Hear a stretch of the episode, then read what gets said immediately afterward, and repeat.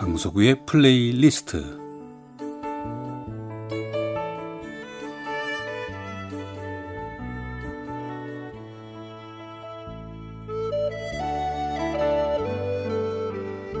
제가 살아가면서 느끼는 어떤 저의 생각 또 저의 감정 혹은 오래전에 저의 추억과 아름다운 음악을 엮어 보내드리는 시간입니다. 강석우의 플레이리스트 요즘에 그 아이들 키우는 거 보면은 좀 걱정이 앞서는 것도 사실인데요. 뭐 집집마다 아이가 많아야 둘 정도이고 뭐 하나인 집도 많으니까 그 아이에 대해서 온갖 정성을 기울이게 되는 것은 뭐 인지상정이겠지요. 뭐 그러다 보니까 다 그런 건 아니겠지만 그 아이들이 공동생활이나 어울려서 뭔가 같이 하는 것에 대해서 좀 부담을 갖게 될 것이고 아무래도 어, 이타적이기보다는 자신만을 아는 좀 이기적인 사람이 뭐 개인적인 취향이라고 그럴까요? 그런 가능성이 높아 보이는데 뭐 저만의 기우일지도 모르죠. 저희가 자랄 때는 대부분 그 부모님들께서 자식에게 관심은 있었겠지만 우리를 가르치는 그 교사들보다 부모님의 학력이 대, 대부분 낮았으니까 교육적으로 어떻게 간섭을 해야 하는지 그 방법을 모르셨던 것 같아요. 그래서 학교 선생님에게 뭐 무조건 의지할 수밖에 없는 그런 분위기였고 그래서 교사들의 권위가 높았지요. 그런데 지금은 어, 교사보다 공부를 더 한 부모도 많아서인지 교사들의 권위가 예전 같지는 않아 보입니다. 지금의 그런 것들, 그러니까 자녀들 교육 전반을 놓고 보면은 이로운 일인지 아니면 독인지 뭐라고 단정적으로 얘기하기는 어렵지만 하여간 우리 때와는 너무 달라서 어, 사실 염려가 되는 것은 사실입니다만 뭐 그러나 예, 알아서 잘들 하시겠지요.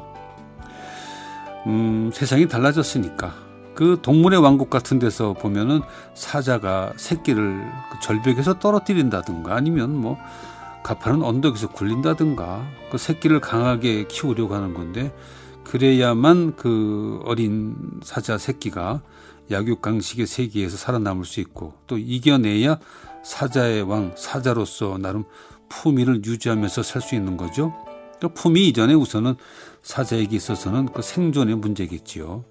저희 때는 부모님들이 그렇게 키워주신 것 같아요.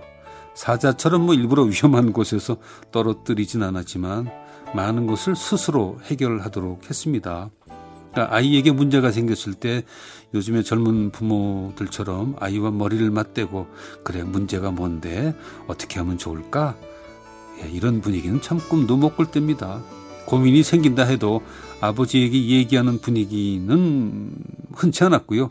혹시 큰맘 먹고 말씀을 드리더라도 어, 아버지께서는 야 그건 네 엄마하고 얘기해라 하고를 얘기하셨던 것 같은데 그런 방식들이 결국은 자식을 방목한 것이겠고 또 거기까지 신경 쓸 시간은 나에게 없다 하는 아버지들의 바쁜 일상의 표현이고 그리고 인생이 걸린 결정적인 순간이 돼서야 그쯤에야 나섰던 우리네 아버지들의 교육은 바로 그 밀림의 왕자인 사자의 교육이 아니었나 하는 생각이 듭니다. 아버님께서 의도를 하셨던 아니면 그런 일들이 귀찮아여서였던 그 방식은 뭐 우리가 많은 것을 스스로 해결해야 됐고 그러면서 우리는 일면 강하게 성장시킨 좋은 결과를 갖고 온 게 아닌가 하는 생각입니다. 뭐 그렇죠. 저희 세대만 해도 군사 독재 시절로부터 해서 민주화 운동 또 IMF를 거치면서 지금까지 살아온 힘이 거기서 생긴 게 아닌가 하는 생각을 하게 됩니다. 삶에서 반복적인 훈련은 우리를 강하게 하고요. 또 어떤 전문성을 갖게도 하죠. 그런데 예외적인 것은 그 어떤 리플이 아닌가 하는 생각입니다. 뭐 선풀이야 무슨 문제가 있겠습니까만은 그 악플이 문제인데 요즘 포털 사이트에서 리플 못 달게 하면서 어, 세상이 좀 맑아진 것 같아요. 악플이라는 것은 아무리 많이 보고 당하고 경험을 해도 그 내성이 생기지 않는 것 같습니다. 살아가는데 필요한 훈련도 아니고요.